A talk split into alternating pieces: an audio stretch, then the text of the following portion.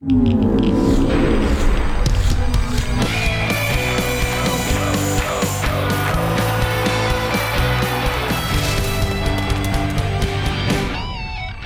to another round of the Football Fridays in Georgia podcast here at Georgia Public Broadcasting. Thanks as always for hanging out with us. However, you subscribe on your favorite podcatcher, it is a three way dance this time, and it is me. It is on the phone from uh, the Statesboro, me compadre and co pilot Tommy Palmer, and we're going to start off this show talking about National Signing Day.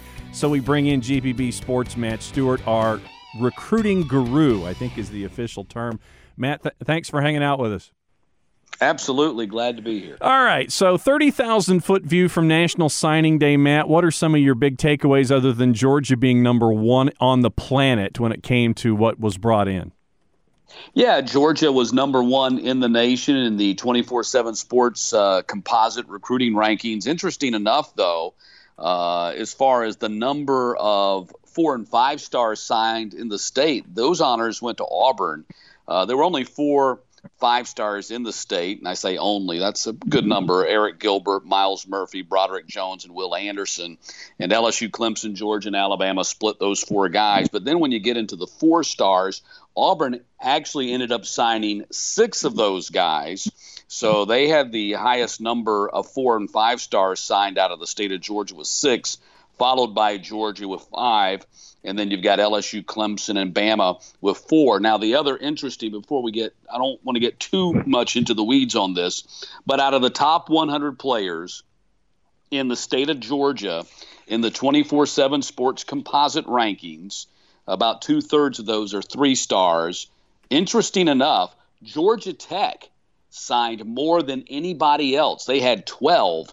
They had two four stars, and then they had 10 three stars for a total of 12 players out of the top 100 in the state of Georgia, followed by Auburn with a total of nine. Tommy Palmer, well, next question for you.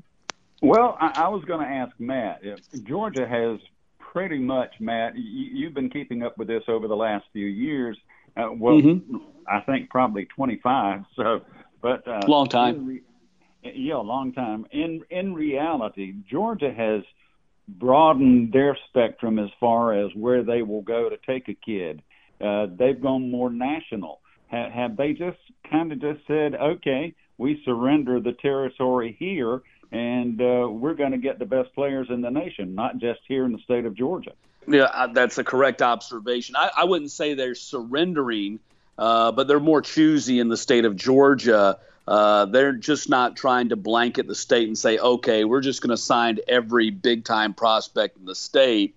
Uh, because they've now become a national brand. They've become what you know Alabama is, LSU is, Ohio State, uh, Clemson. Uh, those programs pretty much can go anywhere in the nation because of the national brand, because of the national recognition that their programs have produced.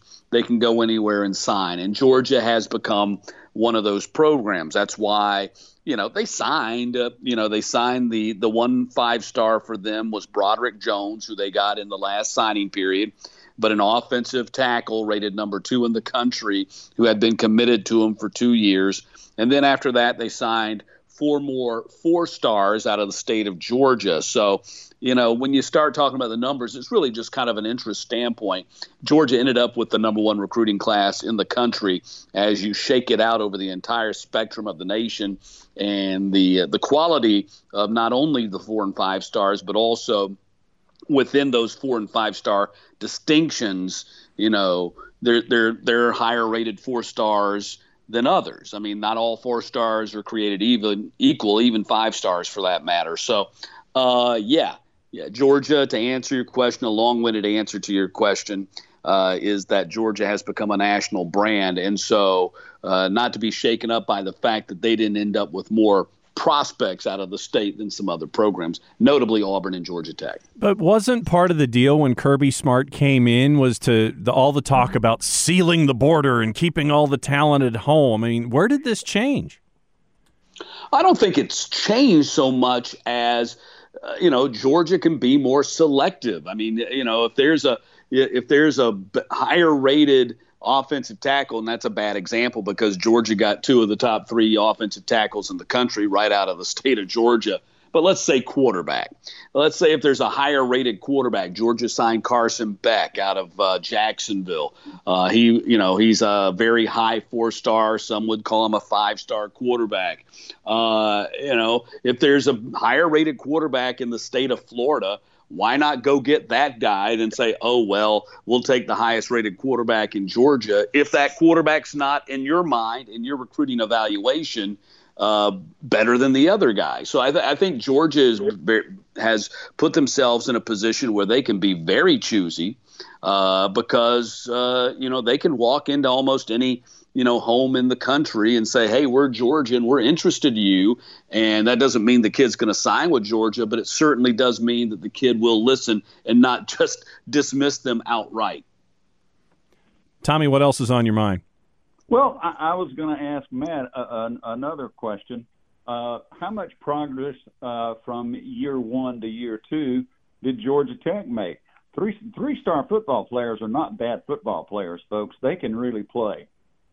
Oh, absolutely. I mean, uh, those are backbones of your program uh, for most college football programs. And again, you don't want to get too caught up in the numerical, but it's the way we judge these high school players. We all know there's plenty of three-star quarterbacks, or not quarterbacks, but or quarterbacks, three-star players who end up going on to play in the National Football League, and there's some four and five-star uh, high school players that never make it to the National Football League. It's all about what you do once you get on campus and, and you play and how you get coached up and how you develop mentally, physically, emotionally, uh, from a maturity standpoint into a you know a, adult and play in the National Football League. But to answer sure. your question about Georgia Tech, they made huge strides this year. Uh, the the four star getting Jahmyr, Jahmyr Gibbs out of Dalton really was the crowning piece of their recruiting class, the highest rated player, a guy that uh, Tashard Choice, who's the running backs coach there, former Georgia Tech player, back when Geoff Collins was there the first time under Chan Gailey uh, and uh, played a huge role in locking in to Jahmyr Gibbs early when other people in the country weren't as high on Jahmyr Gibbs as he ultimately ended up being in the recruiting rankings. And that paid huge dividends for Georgia Tech. To get him and to get the uh, quarterback uh, Sims out of Jacksonville, interesting enough, the two quarterbacks, high profile quarterbacks signed by both Georgia and Georgia Tech coming out of Jacksonville this year. Uh, mm-hmm. The kid Beck, the kid Beck came out of Mandarin, and then Sims comes out of Sandalwood high schools. Uh, but yeah, Tech made huge strides this year. Just a entirely uh, different recruiting philosophy and outlook and strategy than under the previous administration of Paul Johnson, uh, which of course ran a totally different kind of offensive system and the whole thing. And you know, I always said that you know not only did that triple option hurt Georgia Tech from a recruiting standpoint, and they had success with it. And I think we all should acknowledge that Paul Johnson did have ultimately more success than failure than at Georgia Tech. I think that's pretty obvious. He did a good job, but not where Georgia Tech wanted to be ultimately.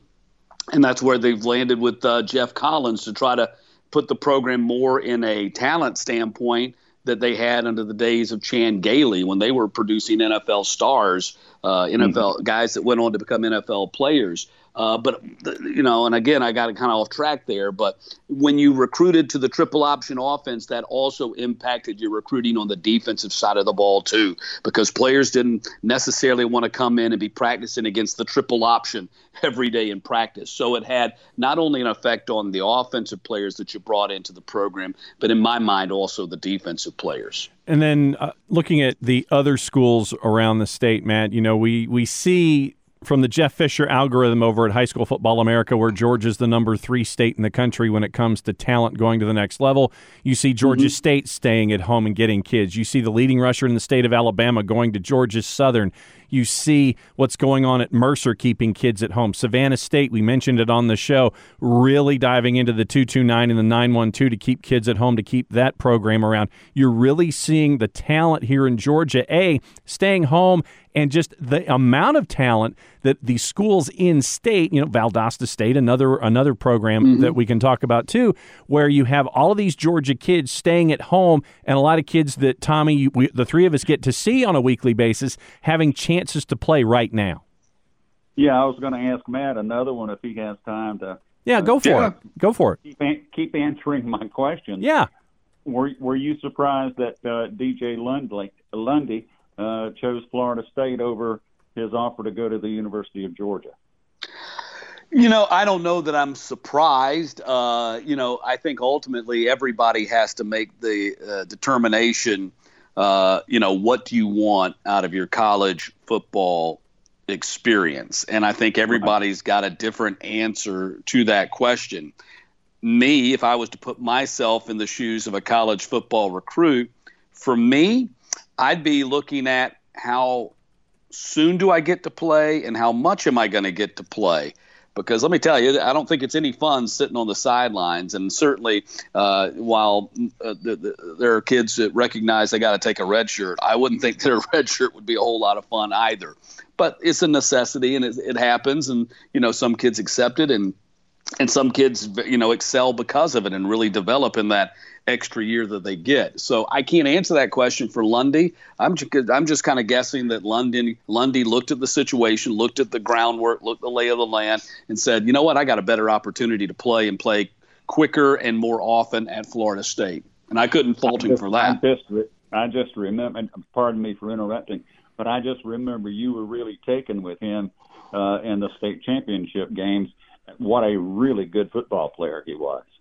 No, absolutely. You know, we chose him to be our uh, two-way MVP from the entire state championship game coverage we had there at Georgia State. He was the most outstanding two-way player that I thought we saw, you know, and uh, in in the entire uh, two days of our coverage. All right, guys. Let me ask you this: as we're now in the, the I guess, the third quarter of the show this week we've had when this is the first time we've really had the chance to talk about this kind of stuff is that coaching carousel and to borrow a line from logan's run and that's everybody's google search for today who's listening to the show the movie logan's run uh, with carousel now is the time for renewal and we've had coaching changes here in the offseason Matt, it's been a lot of the marquee names that have had coaching changes, whether it's retirement or whatever. And uh, where would you like to start? You want to start with Lowndes and Randy McPherson?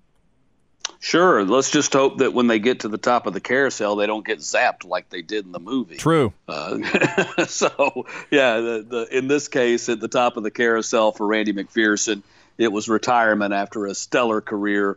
Uh, at first in Florida, where he won, you know, he was a state championship contender there, and then he came to the state of Georgia and coached for close to another 20 years. Won three state championships at Lowndes and got close again this year uh, before falling to Marietta in, in the state finals. So, uh, congratulations to him, number one, on a great career. We'll miss him uh, on Football Fridays in Georgia, no doubt about that. Um, but I think you know, kind of Lowndes kind of made a big statement when they they went outside the state. You know, they didn't promote. They didn't, uh, and and I say they didn't promote because uh, the defensive coordinator for Randy McPherson did get a promotion. He becomes the head coach at Hillgrove, and we'll talk about that a, a little bit more. But uh, yeah, they went outside the state to you know a, a big name uh, coach over in the state of Alabama, and Jamey DuBose, who had been at Prattville, and then most recently was in Phenix City at Central High School there.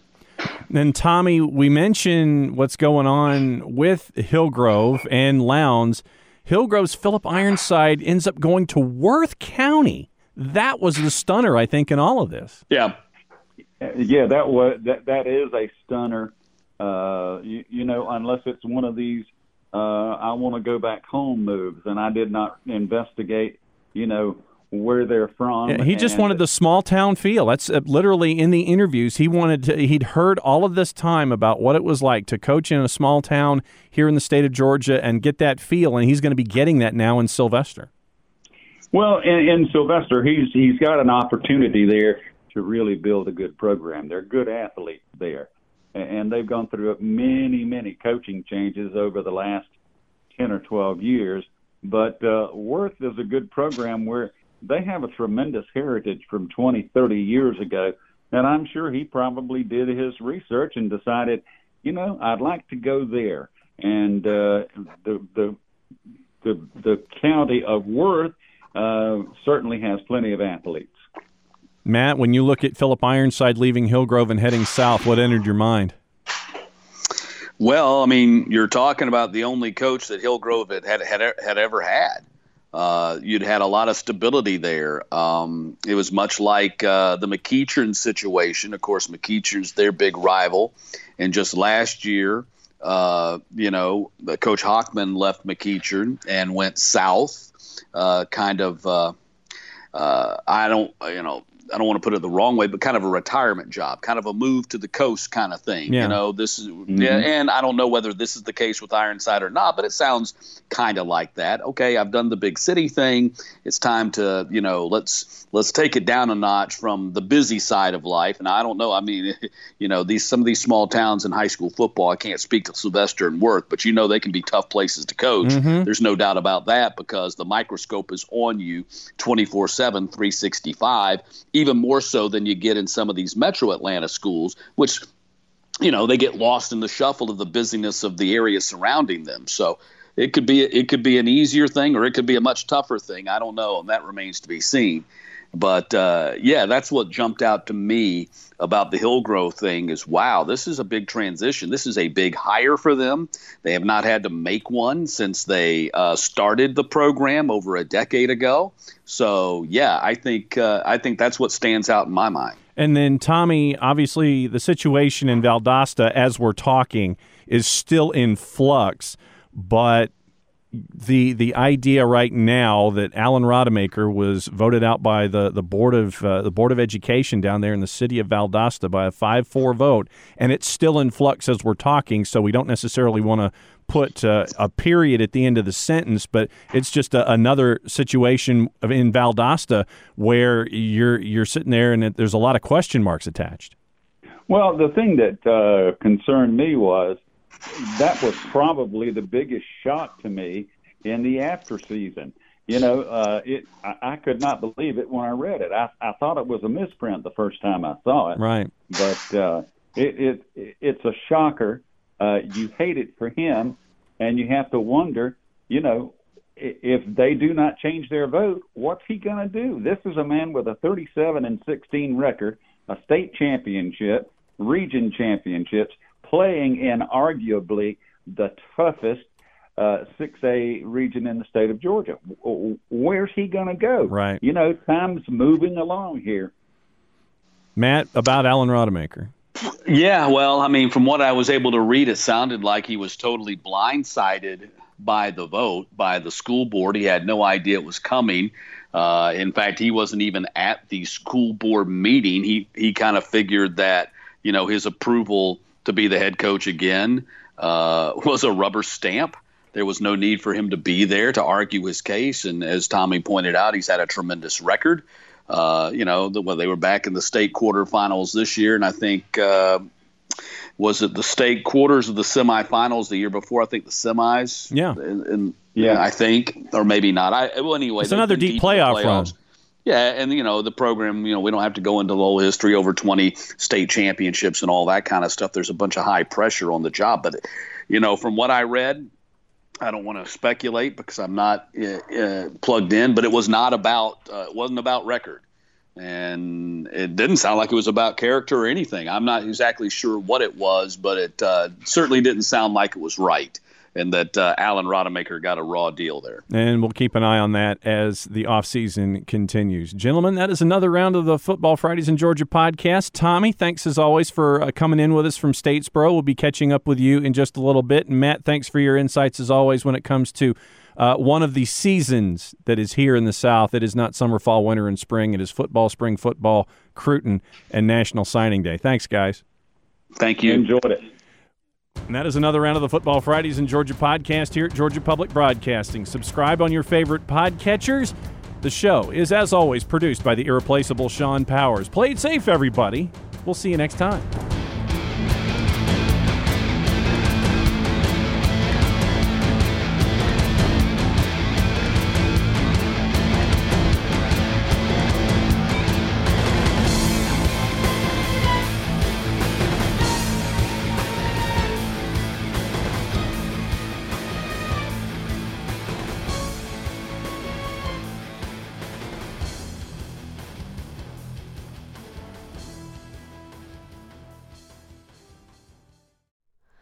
Hi, it's Terry Gross, the host of Fresh Air.